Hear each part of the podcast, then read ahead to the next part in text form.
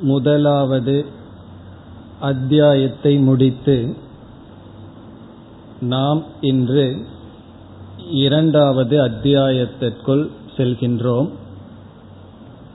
முதல் அத்தியாயத்தில் வேதாந்தத்தில் சொல்லப்படுகின்ற கருத்துக்கள் அனைத்தும் சுருக்கமாக கூறப்பட்டது. இப்படி வேதாந்தத்தில் பல நூல்கள் இருக்கின்றன.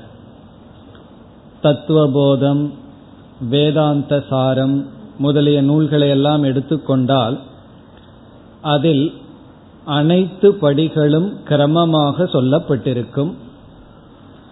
பிறகு மற்ற அத்தியாயங்கள் இந்த பஞ்சதசியில் ஒவ்வொரு கருத்தையும் எடுத்து விளக்கமாக பார்க்கப்பட இருக்கின்றது. இப்ப சில நூலை எடுத்துக்கொண்டால் சாதன சதுஷ்டய சம்பத்திக்கு மட்டும் இருநூத்தி ஐம்பது ஸ்லோகங்கள் இருக்கு. அந்த நான்கு சாதனைகளே இருநூத்தி ஐம்பது ஸ்லோகங்களில் சில இடங்களில் விளக்கப்பட்டிருக்கும் ஆனால் சில இடங்களில் இரண்டு ஸ்லோகங்களில் அந்த கருத்து முடிக்கப்பட்டிருக்கும் அப்படி ஒரு கருத்தை எடுத்து சுருக்கமாக சொல்லி செல்வதொன்று பிறகு ஒவ்வொன்றுக்குள் ஆழ்ந்து செல்வது ஒன்று. என்று இரண்டு விதத்தில் இருக்கின்றது. அவ்விதத்தில் இனிமேல் வருகின்ற அத்தியாயங்களில் ஒவ்வொரு கருத்தும் சற்று ஆழ்ந்து விசாரம் செய்யப்பட இருக்கின்றது. இந்த பதினைந்து அத்தியாயங்களில் ஐந்து ஐந்து அத்தியாயமாக பிரிக்கப்பட்டு முதல் ஐந்து அத்தியாயங்கள் விவேக பிரகரணம் என்று சொல்லப்படுகிறது.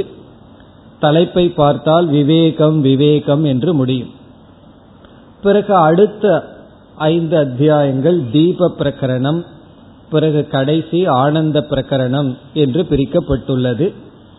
இதில் ஒவ்வொரு அத்தியாயமும் எந்த கருத்து ஆரம்பிக்கப்பட்டதோ அந்த கருத்து விளக்கப்பட்டு முடிக்கப்பட்டு விடும். அதனால்தான் பஞ்சதசிக்குள் நாம் எந்த ஒரு அத்தியாயத்தை ஆரம்பித்தாலும் முன் அத்தியாயத்துடன் சம்பந்தம் இருக்காது. அந்த அத்தியாயத்தில் புதிய தலைப்பு அறிமுகப்படுத்தப்பட்டு விளக்கப்பட்டு முடிவுரை செய்யப்பட்டு விடும். அப்படி ஒவ்வொரு அத்தியாயமும் சுதந்திரமாக இருக்கின்றது. அந்த விதத்தில் நாம் இப்பொழுது இரண்டாவது அத்தியாயத்திற்குள் செல்கின்றோம். சிலர் என்ன செய்வார்கள் இதை படித்து முடிக்க முடியாதுன்னு இடையிலிருந்து அத்தியாயங்களை தேர்ந்தெடுத்து படிப்பார்கள்.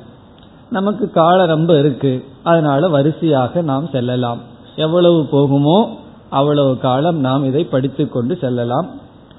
இப்பொழுது இரண்டாவது அத்தியாயத்திற்கு வந்தால் மகாபூத விவேக என்பது தலைப்பு. மகாபூத விவேக பிரகரணம். மகாபூத விவேகம் என்ற இடத்தில் விவேகம் என்றால் இங்கு பிரித்தல். அறிதல் என்று பொருள் அல்ல பிரித்தல் என்று பொருள். அறிதல் என்று பொருள் சொன்னா என்ன கிடைக்கும்? மகாபூதத்தை அறிதல் என்று பொருள் கிடைக்கும். அதை நாம் ஏற்கனவே அறிந்து கொண்டுதான் இருக்கின்றோம். மகாபூதம் என்றால் நாம் அனுபவிக்கின்ற பஞ்ச பூதங்கள் ஆகாசத்தில் ஆரம்பித்து பிருத்திவி வரை இருக்கின்ற ஐந்து பூதங்கள். இந்த பஞ்சபூத மகாபூத விவேகம் என்றால் இந்த ஐந்து மகா பஞ்சபூதத்தை பிரித்தல் என்பதுதான் இங்கு தலைப்பு. பிரித்தல் என்று சொன்னவுடன் எதிலிருந்து பிரித்தல் என்ற கேள்வி வரும்பொழுது உண்மையிலிருந்து பிரித்தல் ஆத்மாவிடமிருந்து அல்லது பரம்பொருளிடமிருந்து பிரித்தல். இதிலிருந்து என்ன தெரிகிறது? அந்த மெய்ப்பொருளும் இந்த பூதங்களும் பிரிக்க முடியாத அளவு கலந்துள்ளது அதை நாம் பிரித்தல் என்பது நமக்கு கிடைக்கின்றது. இதுதான் இந்த அத்தியாயத்தினுடைய தலைப்பினுடைய பொருள். மகாபூத விவேக என்றால் பஞ்ச பூதங்களை பிரித்தல். அது எப்படி பிரித்தல்? பஞ்சபூதங்களினுடைய தன்மை என்ன? இவைகளெல்லாம் பேசப்படுகின்றது. இனி நாம் முதல் ஸ்லோகத்திற்குள் செல்லலாம். காரணம் இங்கு ஆசிரியரே இந்த அத்தியாயத்தில் நான் என்ன செய்ய போகின்றேன் என்பதை அறிமுகப்படுத்துகின்றார். இப்ப இன்ட்ரோடக்ஷன் வந்து முதல் ஸ்லோகத்திலேயே நமக்கு கிடைக்கின்றது. இந்த அத்தியாயத்தில் நான் என்ன பேசப் போகின்றேன் எதற்காக நான் இந்த கருத்தை பேசப் போகின்றேன் என்று இங்கு வித்யாரண்யரே முதல் ஸ்லோகத்தில் தெளிவுபடுத்துகின்றார். ஆகவே நாம் முதல் ஸ்லோகத்திற்குள் செல்லலாம் சதத்வைதம் ஸ்ருதம் எத்தத்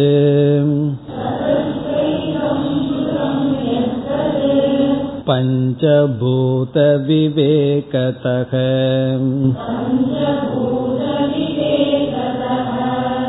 बोद्धुं शक्यं ततो भूत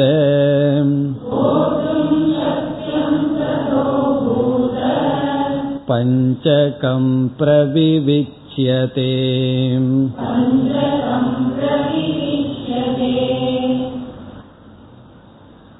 இந்த முதல் ஸ்லோகத்தில் இங்கு என்ன செய்யப்படுகின்றது என்று அறிமுகப்படுத்துகின்றார் பிறகு ஏன் இவ்விதம் செய்யப்படுகின்றது என்ற காரணத்தை விளக்குகின்றார் சில அத்தியாயங்களில் இந்த பஞ்சதசியில் வித்யாரண்யர் என்ன செய்ய இருக்கின்றார்?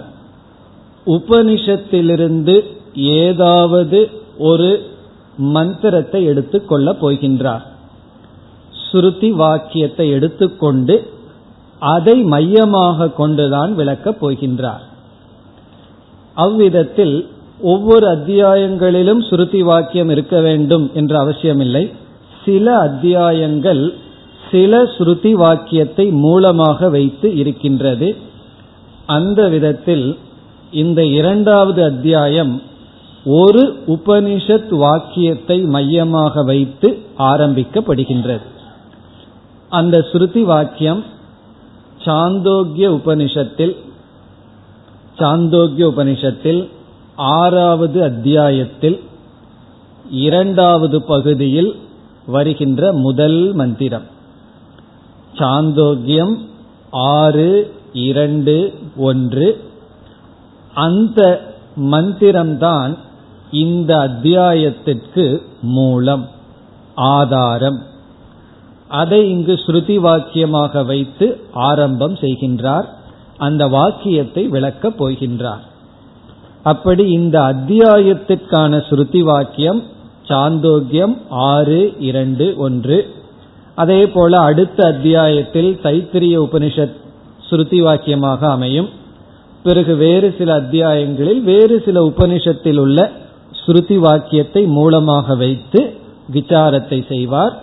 அது சம்பந்தப்பட்ட மற்ற கருத்துக்களை எல்லாம் விளக்கப் போகின்றார். ஆகவே இந்த முதல் ஸ்லோகமானது ஸ்ருதி வாக்கியத்தை அறிமுகப்படுத்துகின்றார். நான் இந்த ஸ்ருதி வாக்கியத்தை விளக்கப் போகின்றேன்.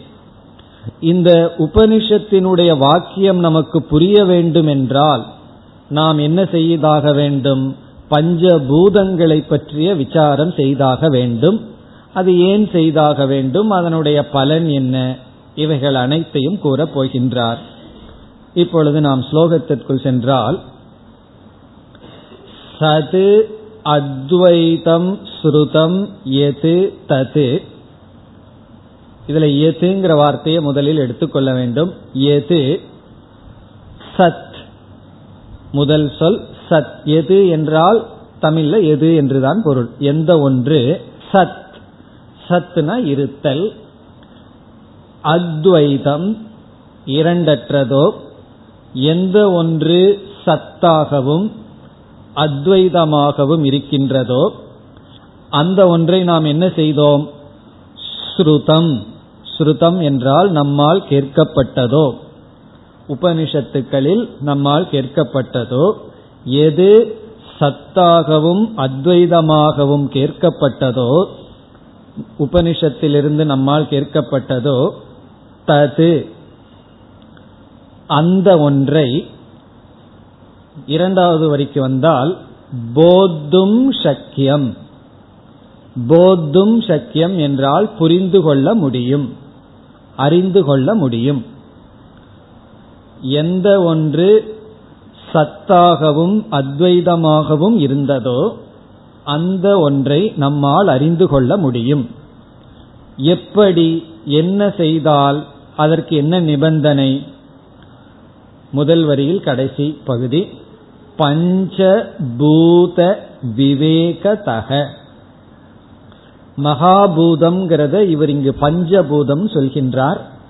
நம்ம என்ன செய்யலாம்? பஞ்ச மகாபூதம் என்று புரிந்து கொள்ளலாம். பஞ்ச பூத விவேகதக என்றால் இங்கும் பிரிப்பதனால் என்று பொருள்.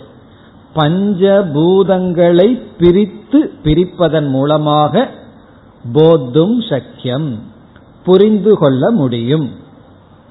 இப்ப எந்த ஒன்றை நாம் கேட்டோமோ சத் என்றும் அத்வைதம் என்றும் கேட்டோமோ அந்த சத் அத்வைத தத்துவத்தை பஞ்சபூதங்களை நாம் பிரிப்பதன் மூலமாக என்ன இது அத்வைதத்துடன் கலந்துள்ளது அதை நாம் பிரிப்பதன் மூலமாக அறிந்து கொள்ள முடியும். சத்தையும் அத்வைத தத்துவத்தையும் அறிந்து கொள்ள முடியும். ஒரு கால் நாம் பஞ்சபூதத்தை சத்திலிருந்து பிரிக்கவில்லை என்றால் அத்வைத பிரம்மத்திடமிருந்து பிரிக்கவில்லை என்றால் நம்மால் அறிந்து கொள்ள முடியாது. காரணம் என்ன? நாம சத் அத்வைத பிரம்மத்தை அறிய வேண்டுமென்றால் அதனுடன் கலந்திருக்கின்ற பஞ்சபூதத்தை பிரித்தாக வேண்டும். ஆகவே ததக ததக என்றால் ஆகவே ஆகவே என்றால் என்ன அர்த்தம்? பஞ்சபூதத்தை பிரிப்பதன் மூலமாகத்தான் சத் அத்வைதத்தை புரிந்து கொள்ள முடியும் என்ற நிபந்தனை இருக்கின்ற காரணத்தினால். பஞ்சபூதத்தை நம்ம பிரித்து எடுக்கிறதன் மூலமாகத்தான் நம்மால சத் அத்வைதம் என்ற தத்துவத்தை புரிந்து கொள்ள முடியும். ஆகவே பூத பஞ்சகம் பிரவிவிச்சியதே.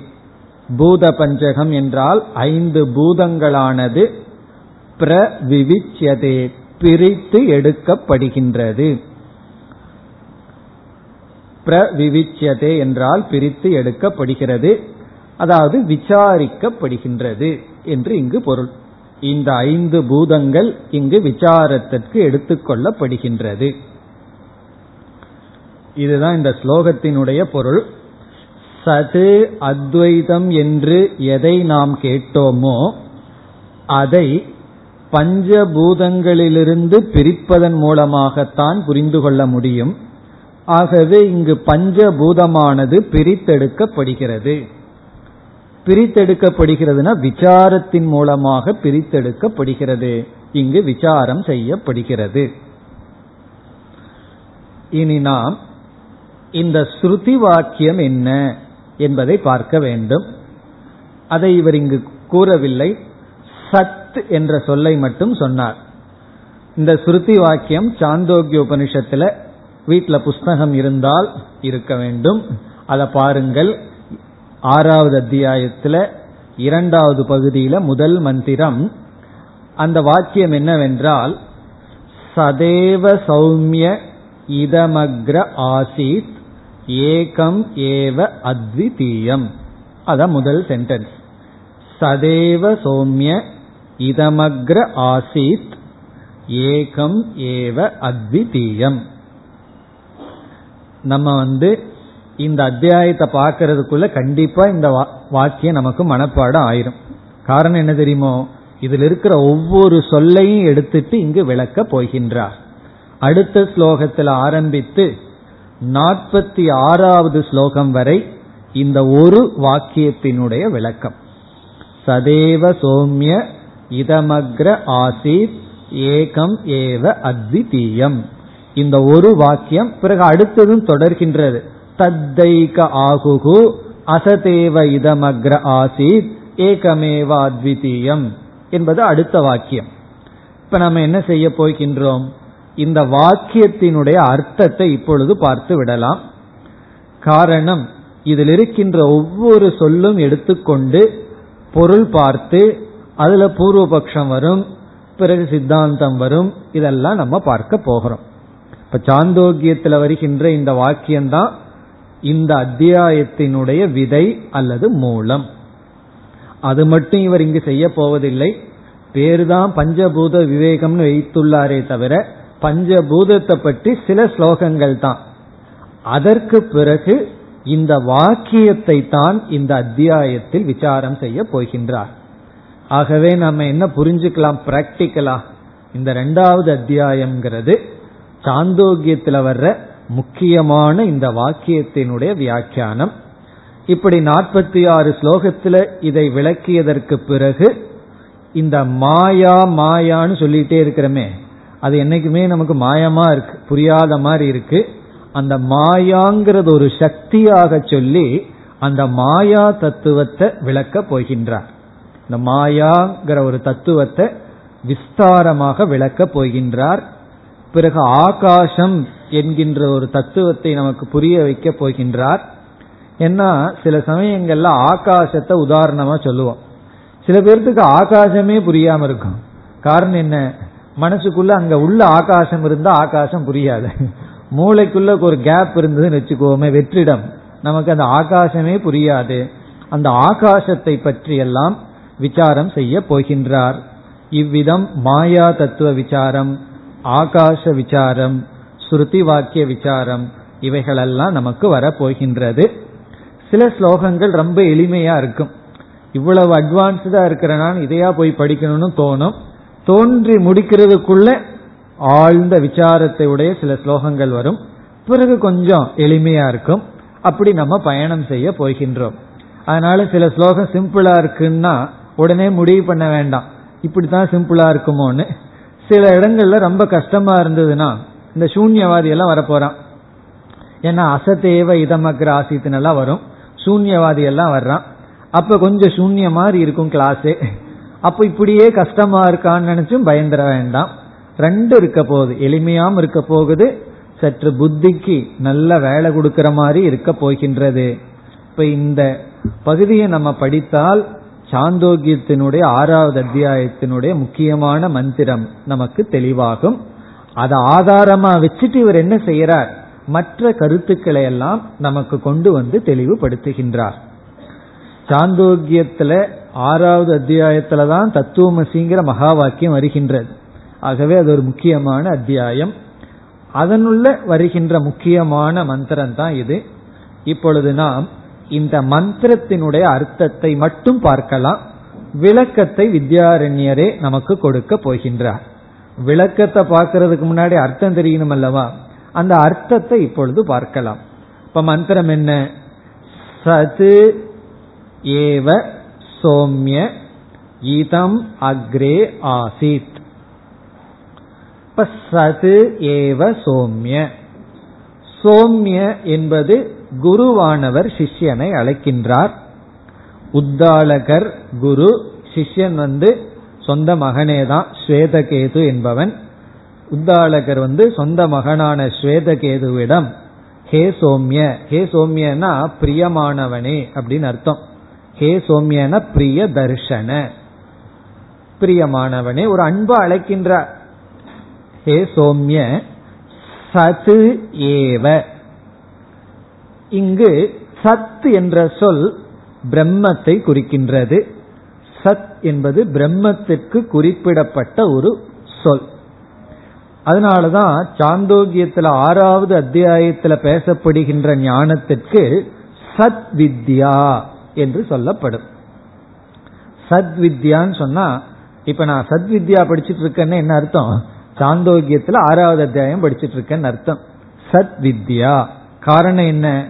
பிரம்ம வித்யா ஆத்ம வித்யான்னு சொல்றது போல பிரம்மத்துக்கு அங்கு சத் என்ற பெயர் கொடுத்ததனால் அதற்கு சத் வித்யா என்று பெயர். இந்த சத் என்ற சொல் பிரம்மத்தை குறிக்கிறது. உடனே அடுத்த கேள்வி வரும். எந்த பிரம்மத்தை குறிக்கின்றது? சகுண பிரம்மத்தை குறிக்கின்றதா? நிர்குண பிரம்மத்தை குறிக்கின்றதானா? இரண்டு பிரம்மத்தையும் குறிக்கின்றது. சகுண பிரம்மத்தையும் குறிக்கின்றது நிர்குண பிரம்மத்தையும் குறிக்கின்றது. இங்கு நிர்குண பிரம்மத்துக்கு லட்சணம் சொல்லி இப்படிப்பட்ட நிர்குண பிரம்மம் மாயையினுடைய துணை கொண்டு ஈஸ்வரனாக சகுண பிரம்மமாக மாறி இந்த உலகத்தை படைத்தது என்று உடனே சிருஷ்டி டாபிக்கும் வருது. இப்ப இந்த சத்து தான் அங்கு உபனிஷத்தினுடைய துவக்கம். இங்க சதேவ என்று சொல்றமே இந்த சத்து தான் துவக்கம்.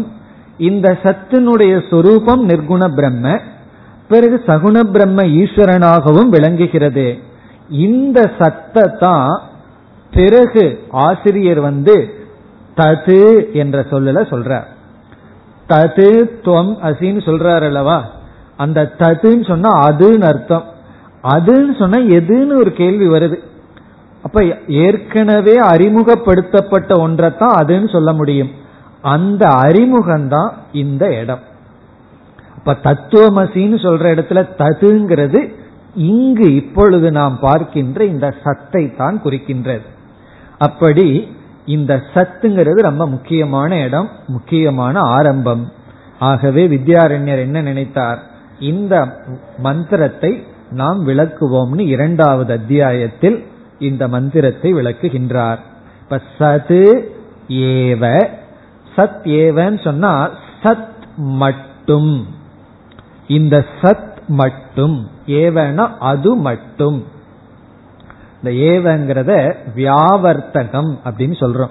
வியாவர்த்தகம்னா மற்றதை நீக்குகிறது. இப்ப அது மட்டும்ங்கிறதுல தாற்பயம் என்னன்னா இப்ப நீ மட்டும் வா அப்படின்னு நான் ஒருவரிடம் சொன்னேன்னா அங்க அர்த்தம் வந்து வேற யாரையோ அங்க நினைச்சிருக்கேன் அவர் வர வேண்டாம். நீ மட்டும் வான்னா வேற யாரோ வர வேண்டாங்கிறதுல அங்க அர்த்தம் இருக்கு. நீங்க மட்டும் வாங்கன்னு சொன்னா அந்த இடத்துல வேற யாரோ கூட இருக்கிறார்கள் அவர்கள் வர வேண்டான்னு அர்த்தம். அப்படி சது ஏவ என்றால் சத் மட்டும். என்றால் வேற என்னமோ இல்லை. வேற என்னன்னு சொன்னா சர்வம் அர்த்தம். வேற ஒன்னும் கிடையாது. சதேவ. இதம் அக்ரே ஆசீத். இப்ப இதம் அக்ரேங்கிறத பிறகு பார்ப்போம். ஆசீத். ஆசீத் என்றால் இருந்தது. சத்து மட்டும் இருந்தது. ஆசைத்னா இருந்தது. சத் மட்டும் இருந்தது. சத்னா இருத்தல். இருத்தல் மட்டும் இருந்தது. இப்ப நம்ம விளக்கத்தை பார்க்கல. மொழிபெயர்ப்பு மட்டும் பார்க்கிறோம்.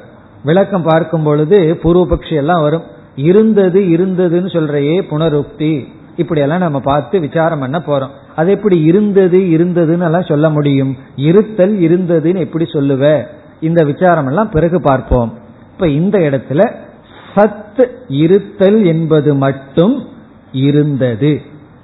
எப்பொழுது இருந்தது? அக்ரே. அக்ரேன்னு ஒரு சொல். அக்ரே என்றால் சிருஷ்டிக்கு முன். சிருஷ்டேகே பூர்வம் சதேவ ஆசீத். சிருஷ்டிக்கு முன் படைப்புக்கு முன் சத் மட்டும் இருந்தது. பிறகு இனி ஒரு சொல் இங்கு இருக்கின்றது. இதம். இதம் என்றால் இது என்று பொருள். இங்கு இது என்றால் நாம் பார்த்து அனுபவிக்கின்ற ஜெகத்து.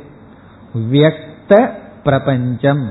வியக்த பிரபஞ்சக அல்லது இந்த உலகம். இதம் ஜெகது இப்ப இதம் என்றால் என்ன பொருள்? உலகம். அக்ரேனா தோன்றுவதற்கு முன் சதேவ ஆசித். அப்ப நம்ம கடைசியா எப்படி அர்த்தம் கிடைக்கின்றது? சேர்ந்து படித்தால். சில சமயங்கள்ல தனித்தனியா அர்த்தம் முடிஞ்சிடும் சேர்ந்து சென்டென்ஸ படிச்சோம்னா அர்த்தம் புரியாது. இந்த வேதாந்தத்தில் அந்த ஒரு பெக்கூலியர் இதை பார்க்கலாம். ஒவ்வொன்றுக்கு டிக்ஷனரி பார்த்தோம்னா அர்த்தம் புரிஞ்சிடும் சேர்ந்து வாக்கியமா பார்த்தா என்ன சொல்ல வருகிறார்கள்னு புரியாது. அப்படி இங்கு என்ன சொல்ல வருகின்றார் என்றால் இந்த உலகம் தோன்றுவதற்கு முன் சத்தாகவே இருந்தது. அதுதான் என்னுடைய அர்த்தம். இந்த உலகம் தோன்றுவதற்கு முன் சத்தாகவே இருந்தது. சத்து மட்டும் இருந்ததுன்னா சத்தாகவே இருந்தது. அதுதான் இந்த வாக்கியம். இந்த உலகம் இதம் ஜெகது அக்ரே தன்னுடைய வெளிப்பாட்டுக்கு முன் சதேவ ஆசீத். அது சத்தாகவே இருந்தது.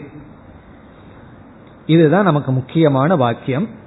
பிறகு இந்த சத்தினுடைய சொரூபம் என்ன என்பது அடுத்த கேள்வி நமக்கு வருது. சத்துனா இருத்தல் எக்ஸிஸ்டன் சொல்றோம். அதனுடைய சொரூபம் என்ன என்றால் உபனிஷத்தை விளக்குகின்றது. இந்த சத்துக்கு லட்சணம் கொடுக்கப்படுகின்றது. அடுத்த பகுதி. என்ன லட்சணம்? ஏகம் ஏவ அத்விதீயம். இந்த மூன்று சொல் வந்து சத் என்ற சொல்லினுடைய லட்சணம். ஏகம் ஏவ அத்விதீயம். இந்த சத்தானது ஏகம். ஏகம்னா ஒன்று. ஏவன ஒன்று மட்டும். ஒன்று மட்டும் அத்விதீயம்னா இரண்டற்றது. அத்விதீயம்னா இரண்டற்றது ஏகம்னா ஒன்னு அத்விதீயத்துக்கும் ஏகத்துக்கும் என்ன வித்தியாசம்னா அதெல்லாம் நம்ம விளக்கத்துல பார்க்க போறோம். இப்ப வந்து வித்தியாசம் இருக்கு. அது எப்படி வித்தியாசம் இருக்குன்னு நம்ம பார்க்க போகின்றோம்.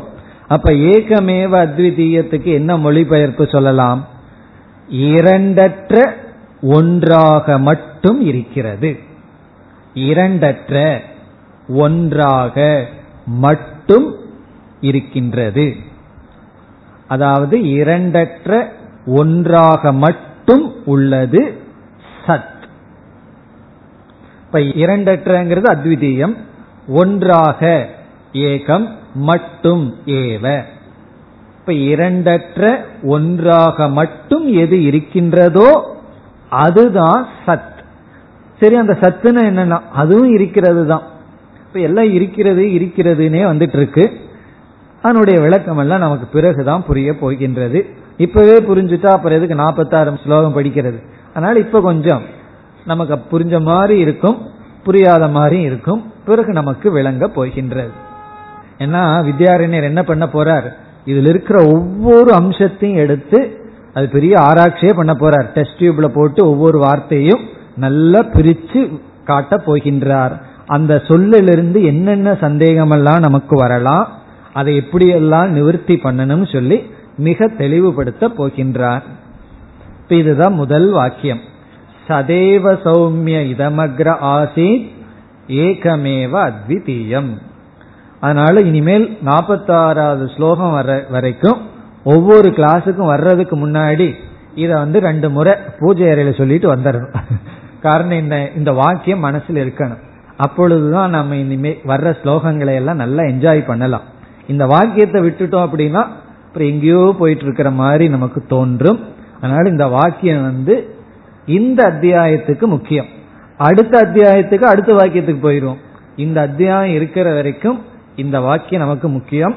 அதனாலதான் வேணும் வேணும் திருப்பி திருப்பி சொல்றேன்.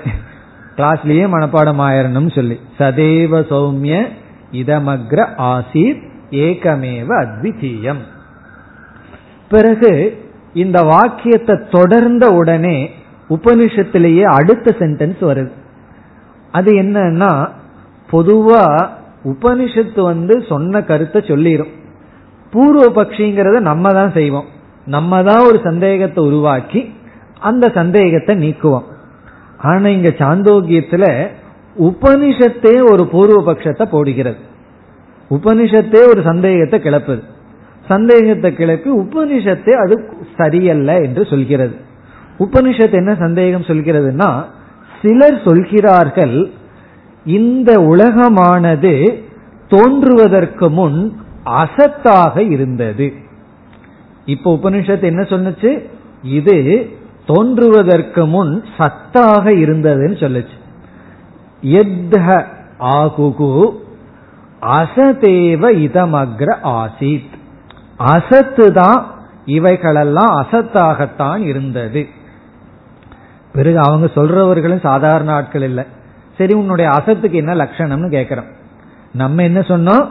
இவைகளெல்லாம் தோன்றுவதற்கு முன் சத்தாகவே இருந்தது.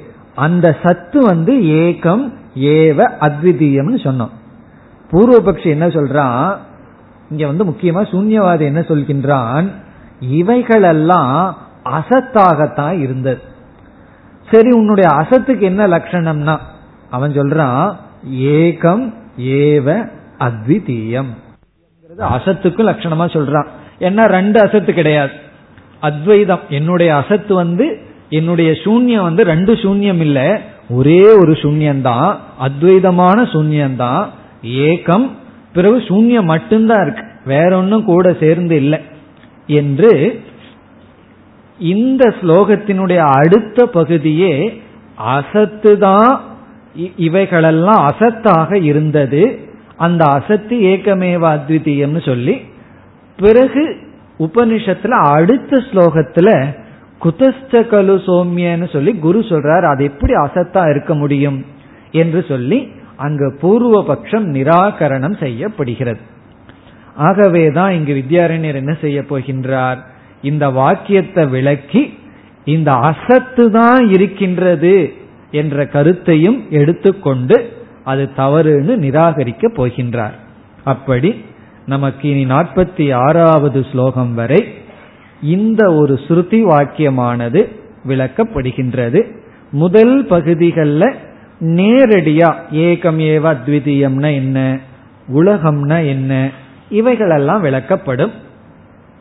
பிறகுதான் உப இந்த முதல் வாக்கியம் விளக்கப்பட்ட பிறகு அசதேவ இதமக்ர ஆசீத்துங்கிற கருத்து எடுத்துக்கொள்ளப்பட்டு அதுவும் நீக்கப்படும். அப்படி நீக்கியதற்கு பிறகுதான் நமக்கு வந்து மாயா தத்துவ விளக்கம் பிறகு மீண்டும் ஆகாச தத்துவ விளக்கம்னு மற்றதெல்லாம் வரப்போகின்றது. அப்ப இந்த இரண்டாவது அத்தியாயத்துல நம்ம என்ன செய்ய போகின்றோம்? சதேவ சௌமிய இதமக்ர ஆசித். இவைகள் தோன்றுவதற்கு முன் சத்தாகவே இருந்தது என்ற வாக்கியத்தினுடைய விளக்கத்தை பார்க்க போகின்றோம். இனி ஏன் இந்த வாக்கியத்தை புரிஞ்சுக்கிறதுக்கு பஞ்சபூத விவேகம் பண்ணணுங்கிறது கேள்வி. தலைப்பு என்ன கொடுத்திருக்கார்? சதேவ சௌமியன்னு தலைப்பு கொடுத்திருக்கலாம் அல்லவா? அதை விட்டுட்டு ஏன் பஞ்சபூத விவேகம் அல்லது மகாபூத விவேகம்னு சொல்லி ஏன் மகாபூத விவேகம் பண்ணணும்? அது மட்டுமல்ல இங்கு பஞ்ச பூதங்களினுடைய தன்மையை எல்லாம் விஸ்தாரமா சொல்ல போகின்றார். நாம பார்த்து அனுபவிக்கிற இந்த பஞ்ச பூதங்கள் இருக்கின்றது அல்லவா இதை விளக்கப் போகின்றார். இப்பொழுது நம்முடைய கேள்வி நான் சத்த புரிஞ்சுக்கணும். சது அத்வைதம் போத்தும் சக்கியம்னு சொன்னார். இப்ப என்னுடைய புருஷார்த்தம் என்ன? அந்த உபனிஷத் சொன்ன சத் என்ற தத்துவத்தை நான் புரிந்து கொள்ள வேண்டும். அப்பொழுது அந்த சத்தத்தை நான் விசாரம் பண்ணணும். இந்த சத்தை விட்டுட்டு பஞ்சபூதத்தை மகாபூதத்தை எடுத்து நான் எதுக்கு இந்த பூதத்துக்கு இந்த குணம் இந்த பூதத்தினுடைய தன்மை இது நல்லா விசாரம் பண்ணணும். என்ற சந்தேகம் வரும் பொழுது ஒரு விளக்காசிரியர் அதுக்கு ஒரு அழகான பதில் சொல்றார். இந்த சத்து இங்கு அறிமுகப்படுத்தப்பட்டது எந்த இந்திரியங்களுக்கும் பொருளாக இல்லை. இங்கு அறிமுகப்படுத்தப்பட்ட சத்து வந்து பிரத்யக்ஷ பிரமாணத்துல இல்லை. அத கண்ணுல பார்க்க முடியாது காதுல கேட்க முடியாது அந்த சத்தை கொஞ்சம் வாயில போட்டு சுவைச்சு பார்த்து சொல்ல முடியாது. அப்படி எந்த விதமான பிரத்யக்ஷ பிரமாணத்துக்குள்ள இல்லை. சரி பிரத்யக்ஷ பிரமாணத்தில் இல்லைன்னா அனுமானம் பண்ணி யூகம் பண்ணலாமான்னா? இப்ப வந்து ரொம்ப தூரத்துல புகைய பாக்கிறோம். பிரத்யக்ஷ பிரமாணம் அங்க நெருப்பு கிட்ட போகல. ஆனா அனுமானம் பண்ணி கண்டுபிடிக்கிறோம் அல்லவா? அப்படி யூகம் பண்ணலாமான்னு சொன்னா அதற்கும் வழி இல்லை. அப்படி என்றால் இந்த சத்துங்கிற தத்துவத்தை புரிஞ்சுக்கிறதுக்கு கேட்வே அப்படின்னு சொல்றது. வழி என்ன என்பது அடுத்த கேள்வி. இப்ப சத்த வந்து நம்ம புரிஞ்சுக்கணும்னா பிரமாணத்தின் மூலமாகத்தான் அணுக முடியும். பிரமாணத்தின் மூலமா அணுகலாம்னா இருக்கிற பிரமாணங்கள் எல்லாம் உதவி செய்வதில்லை. அப்படி என்றால் எப்படி நாம் இந்த சத்தை பிடிப்பது? இந்த சத்தினிடம் எப்படி நாம் செல்வது? என்றால் அதற்கு ஒரு மார்க்கம் நமக்கு இருக்கு. என்ன மார்க்கம்? இந்த சத்து இருக்கல்லவா? இதற்கு மேல ஏதாவது ஒன்று ஏற்றி வைக்கப்பட்டிருந்தால் அத்தியாசம் செய்யப்பட்டிருந்தால் அத்தியஸ்தம் செய்யப்பட்டிருந்தால் இந்த சத்தின் மீது நம்ம எதையாவது ஏற்றி வச்சிருக்கோம்னு வச்சுக்குவோமே. பிறகு என்ன செய்யலாம்? அந்த ஏற்றி வைக்கப்பட்டது எதை நம்ம ஏற்றி வச்சிருக்கிறோமோ அது அது கண்டிப்பா பிரமாணத்துக்குள்ள வந்துடும் அப்ப என்ன செய்யலாம்? ஏற்றி வைக்கப்பட்டதனுடைய துணை கொண்டு நம்ம அதிஷ்டானத்திற்கு செல்லலாம். ஆகவே இப்ப நம்ம சத்தை எப்படி பிடிச்சாகணும்? நேரடியா போய் பிடிக்க முடியாது. இந்த சத்தின் மீது எவைகளெல்லாம் ஏற்றி வைக்கப்பட்டுள்ளதோ அவைகளினுடைய துணை கொண்டுதான் என்ன செய்ய முடியும்? இந்த சத்தை கிரகிக்க முடியும். அப்படி ஏற்றி வைக்கப்பட்ட பொருள்கள் தான் மகாபூதங்கள். இந்த பஞ்ச பூதங்கள் தான் இந்த சத்தின் மீது ஏற்றி வைக்கப்பட்டுள்ளது. அப்ப நம்ம என்ன செய்யலாம்? இந்த பூதங்களை எல்லாம் கொஞ்சம் விசாரம் பண்ணோம்னு வச்சுக்கோமே அந்த சத்துக்கு ரொம்ப பக்கத்துல போயிட்டோம். எப்படின்னா கைத்துல பாம்பை பார்த்துட்டு இருக்கு. பாம்பு அப்படியே ஒரு ஆராய்ச்சி பண்ணோம்னா எவ்வளவு பக்கத்துல போயிட்டோம்? கயிற்றுக்கு ரொம்ப பக்கத்துல போயிட்டோம். ரொம்ப பக்கத்துல என்ன கயிற்றுல தான் வந்து கயிற்றுக்கு வந்துட்டோம்னு அர்த்தம். நம்மளுடைய விஷன் வந்து கயிற்றுக்குள்ள வந்தாச்சு. ஆனா அந்த பாம்பை விசாரம் பண்ணி கடைசியில அந்த பாம்பை நீக்கிட்டு கயிற்ற பிடிச்சிருவோம். அதே போல பீச்சில் வந்து நம்ம எதை பார்க்கிறோம்? வெள்ளி நாணயத்தை பார்க்கிறோம். உடனே வெள்ளின்னு நினைச்சிட்டு அது பக்கத்துல போகும் பொழுது நம்ம எதை அடைஞ்சிடுறோம்? அந்த சிற்பியை அடைஞ்சிடுறோம். அதே போல இந்த பிரம்மத்தை அடையணும்னா அதற்கு மீது ஏதாவது ஏற்றி வைத்திருக்க வேண்டும். அதனாலதான் இந்த ஏற்றி வைத்தல் அத்தியாசம்ங்கிறத நம்ம சாபம் கொடுக்க வேண்டிய அவசியம் இல்லை. இது தப்பு பண்ணினாலும் கூட அந்த தப்பு வந்து நம்மை அதிஷ்டானத்திற்கு எடுத்து செல்கின்றது. அதெல்லாம் வித்யாரண்யர் பேச போறார். தப்பையே ரெண்டு விதமான தப்பா பேச போறார். ஒரு தப்பு உண்மைக்கு உதவி செய்யும் இனி ஒரு தப்பு உனக்கு துயரத்தை கொடுக்கும்னு பிரம்மாவையே ரெண்டாலாம் பிரிச்சு பேசுவார். இதெல்லாம் அவருடைய சுய அறிவினுடைய வெளிப்பாடு. அப்படி பல இடங்கள்ல இனிமேல் பேச போகின்றார். அவ்விதம் இந்த பூதங்கள் அத்தியஸ்தமாக இருப்பதனால் இதை சற்று விசாரம் செய்து இதனுடைய அதிஷ்டானமான சத்தை நாம் புரிந்து கொள்ள போகின்றோம். அது மட்டுமல்ல இந்த உலகத்தை பற்றி கொஞ்சம் நமக்கு அறிவு வேணும். ஏன்னா அபராவித்யா பராவித்யான்னு சொல்லி இந்த பராவித்யா தான் நமக்கு மோட்சத்தை கொடுக்குமாக இருந்தாலும் அங்கு உபனிஷத்துல வந்து அபராவித்யாவும் தெரிஞ்சுக்கணும்னு ஏன் சொல்றோம்? உலகத்தை பற்றிய கொஞ்சம் அறிவு இருந்தா தான் உலக அசாரம் உலகம் மித்தியான்னு புரிந்து கொள்ள முடியும். ஆகவே இந்த பஞ்சபூதத்தினுடைய மித்தியாத்துவ சித்திக்கும் பஞ்சபூதத்தை உபாயமாக கொண்டு சத்தை புரிந்து கொள்ளவும் நாம் பஞ்சபூதத்தை விசாரம் செய்கின்றோம். இப்ப பஞ்சபூதத்தை மித்தியான்னு புரிஞ்சுக்கணும்னா அந்த பஞ்சபூதத்தினுடைய தன்மை நமக்கு தெரியணும். பிறகு பஞ்சபூதத்தை ஒரு சாதனமாக வைத்துக்கொண்டு நாம் என்ன செய்ய போகின்றோம்? சத்தை புரிந்து கொள்ள போகின்றோம். அதற்காகத்தான் இங்க சொல்கின்றார் ததக பூத பஞ்சகம் விவிச்சியதே. ததகன்னு சொன்னா இந்த சத்தை புரிந்து கொள்ள வேண்டும் ஆகவே. இந்த சத்த புரிந்து கொள்ள வேண்டியிருக்கின்ற காரணத்தினால் நார்மலா என்ன சொல்லுவோம்? உன்னை புரிஞ்சுக்கணும். அதனால என்ன பண்றேன்னா உன் ஃப்ரெண்டு கிட்ட போய் உன்னை பத்தி கேட்கறேன்னு சொல்றது போல. சரிதானே? அவர்கிட்டயே கேட்டா சொல்லுவாரா? நீ யாருன்னு சொல்லுன்னா சொல்ல மாட்டார். இப்போ உன்னை புரிஞ்சுக்கணும்னா நீ யாரோட ரொம்ப க்ளோஸா இருக்கிறியோ அவங்க கிட்ட போய் உன்னை பற்றி கேட்டா உண்மை தெரிஞ்சிடும் அது போல இங்கு சத்த புரிஞ்சுக்கணும்னு சொல்லிட்டு என்ன சொல்றார்? சத்தினுடைய விசாரம் செய்ய போறோம்னு சொல்லணும். ஆனா இங்க என்ன செய்யறார்? பஞ்சபூதம். பூத பஞ்சகம் பிரவிவிச்சியதேன விளக்கப்படுகிறது பிரிக்கப்படுகின்றது. அப்படி இந்த பஞ்சபூதத்தை நம்ம விசாரம் செய்து அதன் மூலமா பஞ்சபூதத்தினுடைய மித்தியாத்துவத்தை சித்தித்து பிறகு சத் என்ற சொரூபத்தை புரிந்து கொள்ளப் போகின்றோம்.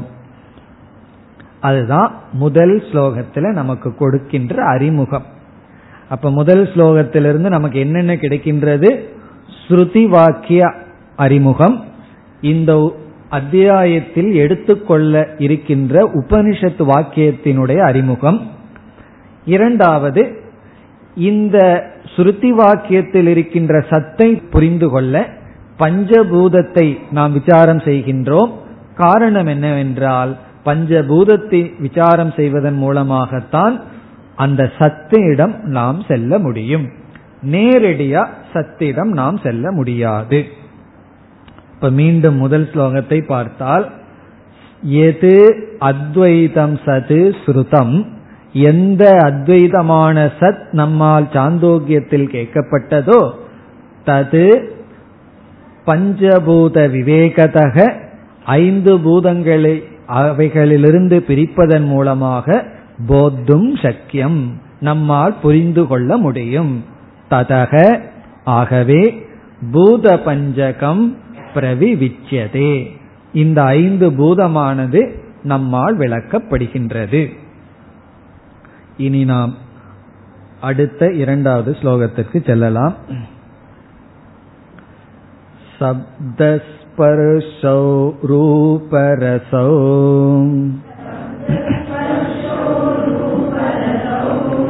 गन्धो भूतगुणा इमे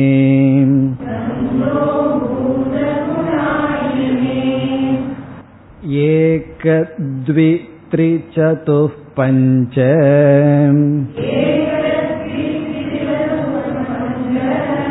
गुणा व्योमातिषु क्रमात्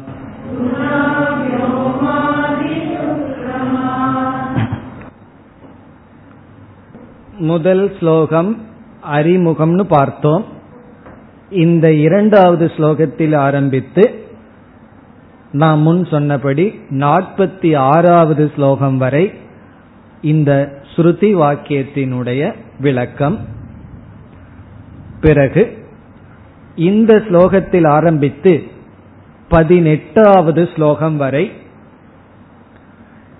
ஸ்ருதி வாக்கியத்தில் இதம் என்ற சப்தத்தினுடைய விளக்கம். ஸ்ருதி வாக்கியத்துல இதம்னு ஒரு சப்தம் வந்திருக்கு. எங்க வந்திருக்குன்னு கேட்டாதீர்கள் எங்க வந்திருக்கு?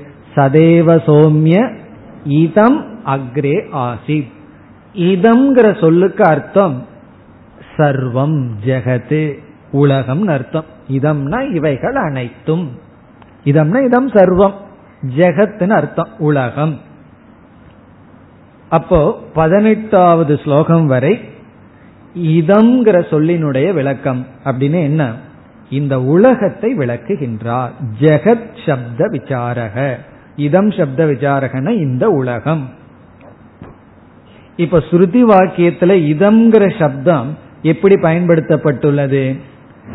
அக்ரே இவைகளெல்லாம் தோன்றுவதற்கு முன் இவைகள் சத்தாகவே இருந்ததுன்னு சொல்லப்பட்டிருக்கு.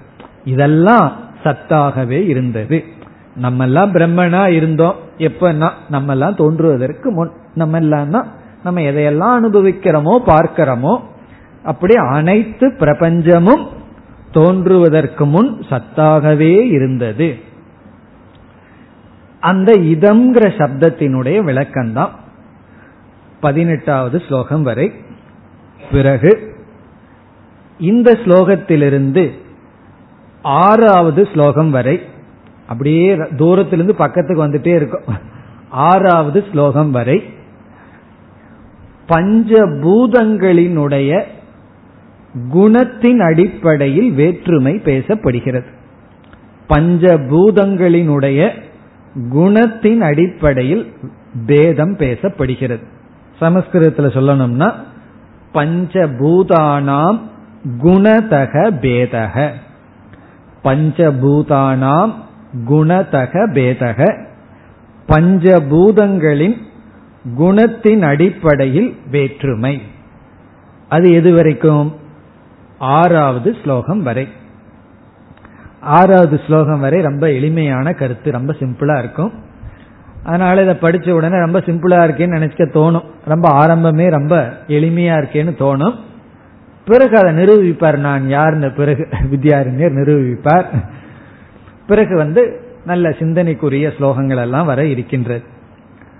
இப்ப இந்த ஆறு ஸ்லோகத்தினுடைய இரண்டிலிருந்து ஆறு வரைக்கும் என்ன தாற்பயம்னு இப்பொழுது பார்க்கலாம். ரொம்ப எளிமையான ஸ்லோகங்கள் தான். முதல்ல பஞ்சபூதங்கள் என்ன?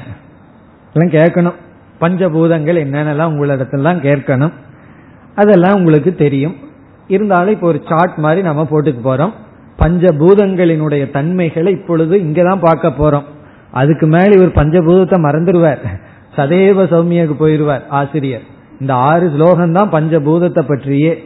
ஆகவே இந்த டாபிக் இந்த அத்தியாயத்தினுடைய தலைப்புக்கு ஜஸ்டிபிகேஷன் இந்த ஆறு ஸ்லோகம் தான் அதற்கு மேல வந்து இவர் வந்து வேறு விஷயத்துக்கு போறார். ஏதோ ஒரு தலைப்பு கொடுக்கணுமே. அதுக்காக கொடுத்திருக்கார் பஞ்சபூதம்னு சொல்லி. அந்த பஞ்சபூதத்தினுடைய கருத்துக்கள் தான் இங்கு வர இருக்கின்றது. இப்ப வரிசையா எழுதிக்குவோம். என்னென்ன பூதம்? ஃபர்ஸ்ட் பூதம் என்ன? ஆகாசக. ஃபர்ஸ்ட் பூதம் ஆகாசம் இரண்டாவது பூதம் வாயுகு மூன்றாவது அக்னிகி நான்காவது ஆபக தண்ணீர் ஆபக ஜலம் ஐந்தாவது பிருத்திவி அது அப்படி வரிசையை எழுதிட்டோம்னா அதுல சில சார்ட் எல்லாம் நம்ம இப்பொழுது பார்க்கலாம் இப்ப ஐந்து பூதம் இருக்கு முதல் பூதம் வந்து ஆகாஷக இரண்டாவது வாயுகு மூன்றாவது அக்னிகி நான்காவது ஆப்பக ஐந்தாவது பிருத்திவி. இப்ப இந்த அஞ்சு பூதங்களினுடைய தன்மைகளை எல்லாம் பேச போகின்றார். இந்த அஞ்சு பூதங்களினுடைய குணங்கள் பிறகு அஞ்சு பூதத்திலிருந்து எவைகளெல்லாம் தோன்றின என்றெல்லாம் பேச போகின்றார். இப்பொழுது இந்த ஐந்து பூதங்களும் வேறு வேறு தன்மை உடைய பூதம். ஆகாசம்ங்கிறது வேறு பிறகு வாயுங்கிறது வேறு பூதம் அக்னிங்கிறது வேறு பூதம். அக்னியும் வாயுவும் ஒன்றும் கிடையாது வேறுதான். தண்ணீரும் ஆகாசமும் வேறுதான் பூமியும் வாயும் வேறுதான். அப்படி இந்த பூதங்கள் ஐந்தும் ஒன்றுக்கு ஒன்று வேறாக இருக்கின்றது. இப்ப பஞ்சபூதானாம் பேதக. இந்த பஞ்சபூதங்களுக்குள் வேற்றுமை இருக்கின்றது. இனி அடுத்த கேள்வி எதன் எதன் அடிப்படையில் வேற்றுமை?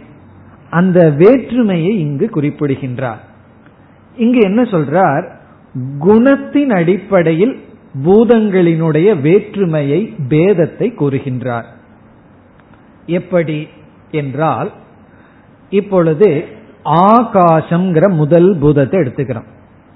இந்த ஆகாசம்ங்கிற பூதத்துக்கு விசேஷமாக ஒரு குணம் இருக்கின்றது. ஆகாசத்தினுடைய ஸ்பெஷல் விசேஷ குணம் சப்தக. இப்ப சப்தம் அப்படிங்கிறது ஆகாசத்தினுடைய விசேஷ குணம். விசேஷ குணம்னா ஸ்பெஷல் குவாலிட்டி தனி அதற்குன்னு உரிய குணம். இப்ப என்னாச்சு? மாயையிலிருந்து இந்த உலகமானது தோன்றியதுன்னு சொல்றோம். மாயாங்கிற தத்துவத்திலிருந்து பஞ்சபூதங்கள் வந்தன. அப்படி வரும்பொழுது மாயையுடன் சப்தம்ங்கிற ஒரு குணத்தை சேர்த்தியவுடன் ஆகாசம் தோன்றி விட்டது இப்ப மாயை எங்கேயோ இருந்துட்டு ஆகாசத்தை போடல. மாயையே சப்தம்ங்கிற குணத்தை சேர்த்திட்டு இப்ப ஆகாசமா நிக்கிது. மாயையே ஆகாசமா மாறிடுது. சயின்ஸ்ல எல்லாம் சொல்லுவார்கள் ஒரு செல்லு வந்து இனி ஒரு செல்லா மாறிடுமா? மியூட்டேஷன் சொல்லுவார்கள் அதற்கு. அந்த காலத்துல வந்து சில செட்கள் சில வைரஸ் எல்லாம் நமக்குள்ள இருக்குமா? நாம அதுக்கு மருந்து கொடுத்துட்டே இருந்தோம்னா கொஞ்ச நாள்ல அது வேற செல்லா மாறிடுமா? அதனாலதான் வேற புதிய மருந்து கண்டுபிடிச்சு கொடுக்க வேண்டியது இருக்கு. அப்படியே மாறி விடுவது அதுவே. அதே போல அது உதாரணம் சயின்ஸ் உதாரணம். அதே போல இந்த மாயையே சப்தம் என்கின்ற குணத்தை எடுத்துட்டு ஆகாசமாக மாறி விட்டது இப்ப நமக்குள்ள ஒரு வைரஸ் இருக்கு நம்ம உடம்புக்கு கஷ்டத்தை கொடுத்துட்டு இருக்கு அதுக்கு ஒரு மருந்தை கொடுத்துட்டே இருக்கிறோம். அந்த வைரஸ் என்ன பண்ணுவான் அந்த மருந்தை சாப்பிட்டு சாப்பிட்டு கொஞ்சம் ஜெனரேஷன்ல அந்த மருந்து அஃபெக்ட் பண்ணாத மாதிரி மீதி ஒரு வைரஸா மாறிடுமா? அந்த ஒரே வைரஸ் மாறுறது போல இந்த வைரஸ் எது பெரிய வைரஸ் எது? மாயை தான் பகவானிடம் இருக்கிற பெரிய வைரஸ் வந்து மாயை தான் அந்த மாயை என்ன செய்து விட்டது? சப்தம்ங்கிற குணத்தை எடுத்து ஆகாசமா மாறி விட்டது பிறகு என்ன ஆகின்றது இரண்டாவது ஒரு புதிய குணம் வருகின்றது. ஸ்பர்ஷம் அப்படின்னு ஒரு புதிய குணம். எதுக்கு வருது? ஆகாசமா இருக்கிற இந்த மாயையானது ஸ்பர்ஷம் தொட்டு உணர்தல்ங்கிற குணத்தை எடுத்துக்கொண்டவுடன் வாயுவாக மாறிவிட்டது. இப்ப வாயுவில என்ன குணம் இருக்கு? ஸ்பர்ஷம் என்பது வாயுவனுடைய விசேஷ குணம். வாயுவுக்குன்னு இருக்கிற விசேஷ குண ஸ்பர்ஷம். ஆனா வாயுவுக்குள்ள எவ்வளவு குணம் இருக்கு? ரெண்டு குணம் இருக்கு. வாயுவுக்குள்ள ரெண்டு குணம் இருக்கு. சப்தமும் இருக்கு ஸ்பர்ஷமும் இருக்கு. ஆகாசத்துக்குள்ள எவ்வளவு குணம் இருக்கு? ஒரே ஒரு குண சப்த குணம். இந்த சப்த குணமா இருக்கிற ஆகாசம்தான் அந்த சப்த குணமா இருக்கிற ஆகாசத்தோட ஸ்பர்ஷத்தை சேர்த்தும் பொழுது வாயுங்கிற தத்துவம் வருகின்றது. அப்போ வாயுவனுடைய விசேஷ குணம் ஸ்பர்ஷம். வாயுவிடம் இரண்டு குணம். இனி அடுத்ததுக்கு போவோம். இந்த வாயுவிடம் இப்பொழுது இப்ப வாயுவா இருக்கிற மாயை வந்து வாயுவா மாறி நிக்குது. இந்த வாயுவிடம் ரூபம் என்கின்ற குணம் சேர்க்கப்படுகிறது. இந்த வாயுவிடம் ரூபம்ங்கிற குணம் சேர்ந்தவுடன் அது அக்னி தத்துவமாக மாறி நிற்கின்றது. இப்பொழுது நமக்கு மூணாவது பூதம் கிடைச்சாச்சு. இந்த மூணாவது பூதத்தினுடைய விசேஷ குணம் என்ன? ரூபம். ரூபம்ங்கிறது அக்னியினுடைய விசேஷ குணம். அக்னிக்குன்னு இருக்கிற ஏன்னா அக்னி தோன்றியதே ரூபத்தினாலதான். ரூபம் சேர்ந்தவுடன் அக்னி வந்தாச்சு. அப்போ நெருப்பினுடைய விசேஷ குணம் ரூபம். ஆனா நெருப்புல எவ்வளவு குணம் இருக்கு? மூன்று குணம் இருக்கின்றது. சப்த ஸ்பர்ஷ ரூபம். இப்ப அக்னியிடம் மூன்று குணம் ஆனா அக்னியினுடைய விசேஷ குணம் வந்து ரூபம். இதற்கு முன்னாடி இருக்கின்ற வாயுவில் எவ்வளவு குணம் இருக்கின்றது? இரண்டு. அதனுடைய விசேஷ குணம் ஸ்பர்ஷம். ஆகாசத்துல ஒரு குணம் சப்தம். இனி அடுத்ததுக்கு போவோமே. இப்பொழுது அக்னி இருக்க ரூபத்துடன் இருக்கிற அக்னியிடம் ரசம்ங்கிற குணத்தை சேர்த்துறோம். சுவை அப்படிங்கிற குணத்தை சேர்த்துகின்றோம். சேர்த்திய உடனே என்ன வருகின்றது? ஆபக அதாவது தண்ணீர் ஜலம். இப்ப நான்காவது பூதமான ஜலம். இப்ப நான்காவது பூதமான ஜலத்தினுடைய விசேஷ குணம் என்ன? என்ன விசேஷ குணம்? ரசம். இதுல எவ்வளவு குணங்கள் இருக்கின்றது? சப்த ஸ்பர்ஷ ரூப ரசம் என்று நான்கு குணங்கள் இருக்கின்றது. நீர் ஜலத்துல நான்கு குணம் இருக்கு. பிறகு ரசம் தன்னுடைய விசேஷ குணமாக இருக்கிறது. இதே போலதான் அடுத்தது.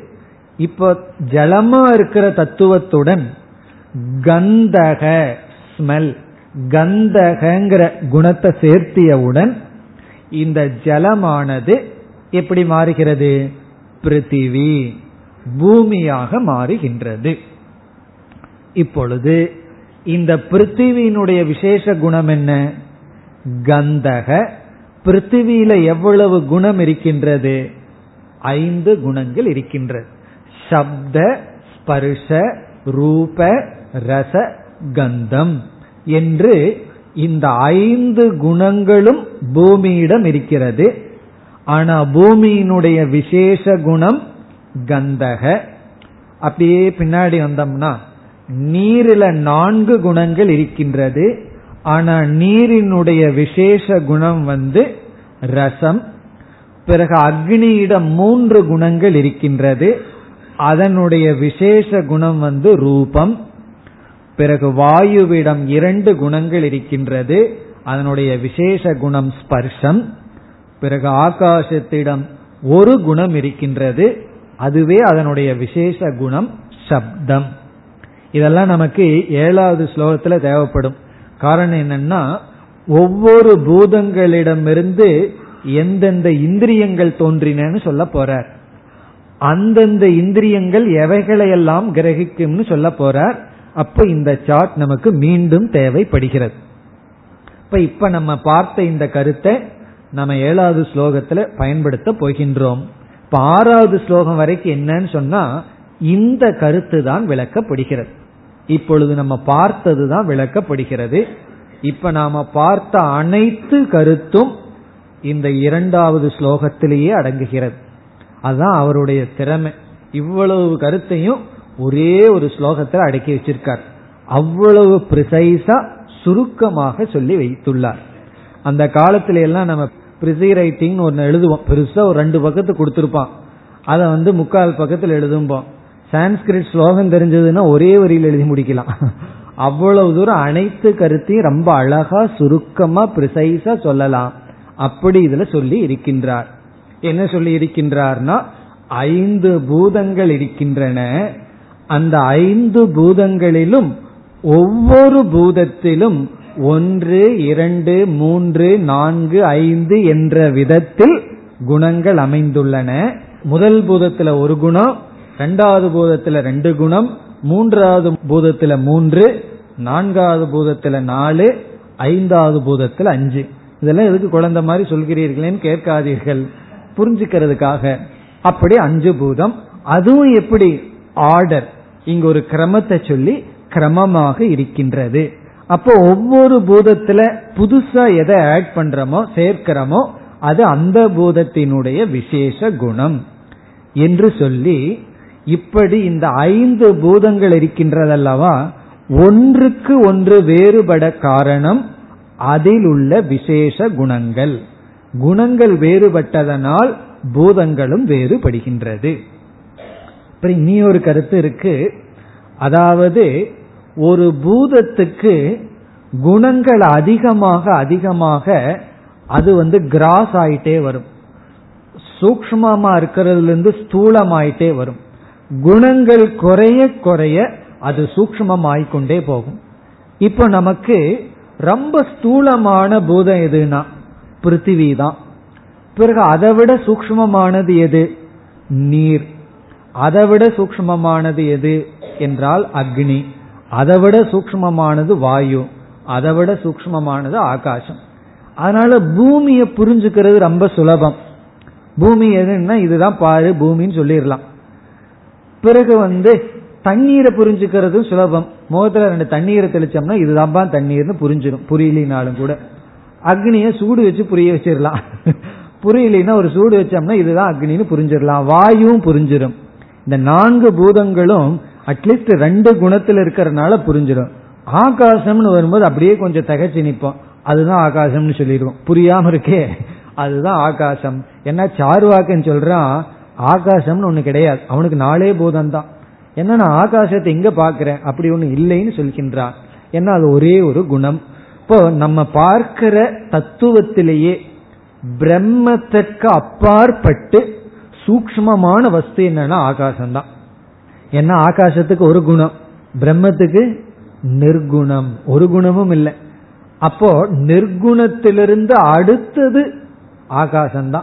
அதனால ஆகாசத்தை புரிஞ்சுக்கணும். அந்த ஆகாசத்தினுடைய விசாரம் எல்லாம் இந்த அத்தியாயத்தில் செய்ய போகின்றார். இவ்விதம் ஐந்து குணங்களை அறிமுகப்படுத்தி இந்த ஐந்து குணங்கள் முறையே ஒவ்வொரு பூதத்திலும் ஒன்று இரண்டு மூன்று நான்கு ஐந்து என்று இருக்கின்றன என்று சொல்லி இருக்கின்றார். அதுதான் இந்த ஸ்லோகத்தினுடைய சாரம். இந்த ஸ்லோகத்தினுடைய பொருளை நாம் அடுத்த வகுப்பில் பார்ப்போம். ஓம் போர் நமத போர் நமிதம் போர் போர் நமுதச்சதேம் पूर्णस्य पूर्णमादाय पूर्णमेवावशिष्यते ॐ शान्ति शान्ति शान्तिः